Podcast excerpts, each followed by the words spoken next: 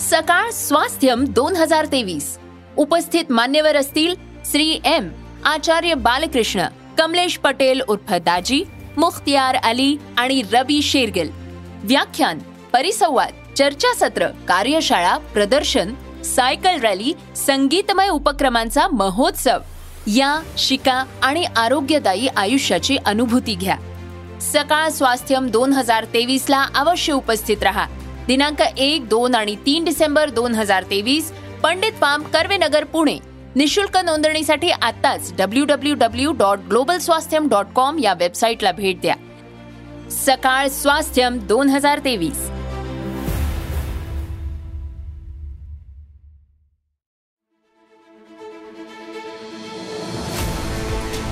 तुमच्या रोजच्या जगण्यातली विस्मयकारक माहिती जी ठरणारे तुमच्यासाठी महत्वाची. ऐका साम टीव्हीचा आज स्पेशल पॉडकास्ट जे तुमच्यासाठी महत्वाचं तेच आमच्यासाठीही. आरक्षणावरून छगन भुजबळांनी आक्रमक भूमिका घेत जरांगे पाटलांना विरोध केलाय. मराठा आरक्षणावरून भुजबळांनी स्वतःच्या सरकारच्या धोरणाविरोधात भूमिका घेतलेली आहे. त्यामुळे भुजबळच आता राज्यातले खरे ओबीसींचे नेते असल्याचं मत बच्चू कडू यांनी व्यक्त केलंय. भुजबळांच्या भूमिकेला दादांचा पाठिंबा भाजपा काँग्रेसवर भुजबळ भारी. बच्चू कडूंच्या विधानानं खळबळ. आरक्षणाच्या मुद्द्यावरून छगन भुजबळ आणि मनोज जरांगे पाटील यांच्यात जोरदार खटके उडत आहे आरक्षणाबाबत भुजबळ टोकाची वक्तव्य करत असताना अजित पवार यांनी मात्र त्यावर कोणतीच प्रतिक्रिया दिलेली नाही आहे त्यामुळे भुजबळांच्या भूमिकेला दादांचा पाठिंबा आहे. असा दावा आमदार बच्चू कडू यांनी केला. ओबीसींचं नेतृत्व करण्यावरून भुजबळ आता भाजपा आणि काँग्रेसवर भारी पडत असल्याचं बच्चू कडू यांचं मत आहे. आता याच्याहून हे स्पष्ट आहे का वरिष्ठाशिवाय ते बोलत नाही. म्हणजे अजितदादाची आणि भुजबळांची भूमिका एक आहे हे स्पष्ट होतं. दुसरं काय म्हणायचं काय झालं? आहे का भाजपा पण ओबीसीचं नेतृत्व करून पाहत आहे आणि काँग्रेस पण. आता भाजप आणि काँग्रेसला भुजबळ साहेब भारी पडत आहे.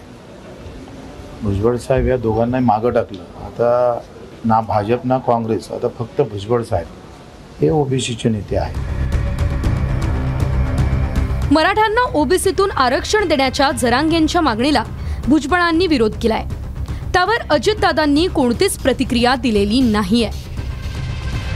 भुजबळ जरांगेंवर वैयक्तिक टीका करत असतानाही अजित पवार काहीच बोलले नाही. जरांगेंच्या मनधरणीसाठी माजी न्यायमूर्तींना पाठवण्याच्या आपल्याच सरकारच्या निर्णयावर भुजबळांनी टीका केली आहे. त्यावरही अजितदादा गप्प होते. भुजबळ समाजात तेढ निर्माण करणारी वक्तव्य करताय. असा सहकारी मंत्र्यांचा आरोप असतानाही अजितदादांनी कोणतीच प्रतिक्रिया दिलेली नाही आहे की दोन समूहामध्ये दोन जातीमध्ये दोन वर्गामध्ये कुठंतरी अंतर निर्माण होईल. एकमेकापासून दुरावा निर्माण होईल. असं वक्तव्य करू नका. आणि माननीय एकनाथ शिंदेजींनी व मान्य देवेंद्रजींनी एकदा नव्हे पंचवीसदा सांगितलं की ओबीसी आरक्षणाला धक्का न लावता आम्ही मराठा समाजाला आरक्षण देण्यासाठी आम्ही खूप गंभीरतेने अभ्यास करतोय. अजितदादा बोलत नसल्यानेच अजितदादा आणि भुजबळांची भूमिका ही एकच असल्याचा दावा बच्चू कडू यांनी केलाय. शिवाय भुजबळ ज्या प्रकारे जरांगेंविरुद्ध आक्रमक झालेत त्यावरून ओबीसी आंदोलनाचं नेतृत्व आपसुकच भुजबळांकडे आल्याचं चित्र निर्माण झालंय. जालन्यात झालेल्या ओबीसी मेळाव्यातही भुजबळांचाच बोलबाला होता. सगळ्या ओबीसी नेत्यांनी भुजबळ हेच सेनापती असल्याचं निसंदिग्धपणे सांगितलं. ओबीसींचं राजकारण साधणारा भाजपाही भुजबळांच्या आक्रमकतेपुढे सध्या मागे राहिल्याचं दिसतंय. आज बोललं जातं की साठ टक्के ओबीसी हे बीजेपीला मतदान करतात. बरोबर आहे? पण उद्या तुमच्या डोळ्यास देखत. आमचा आरक्षणाचा बट्ट्या बोळ होणार असेल तर हे साठ टक्के काय करतील? भुजबळांच्या आक्रमक भूमिकेमुळे आरक्षणाच्या लढाईत जरांगे आणि भुजबळ यांचीच चर्चा आहे. ओबीसींसाठी भुजबळ साहेब सुरुवातीपासूनच काम करतायत आक्रमक भूमिका त्या ठिकाणी मांडतायत आणि ओबीसींचं संरक्षण करण्याच्या दृष्टिकोनातून त्यांची भूमिका जी असेल ती त्यांच्या त्यांच्या स्तरावरती ते काम करताना दिसते आपल्याला. पण भुजबळ साहेबांचा मराठा आरक्षणाला विरोध आहे असं म्हणण्याचं त्यामागे काही कारण नाही आहे राष्ट्रवादी काँग्रेसमधले भुजबळांचे सहकारी त्यांची पाठराखण करताय.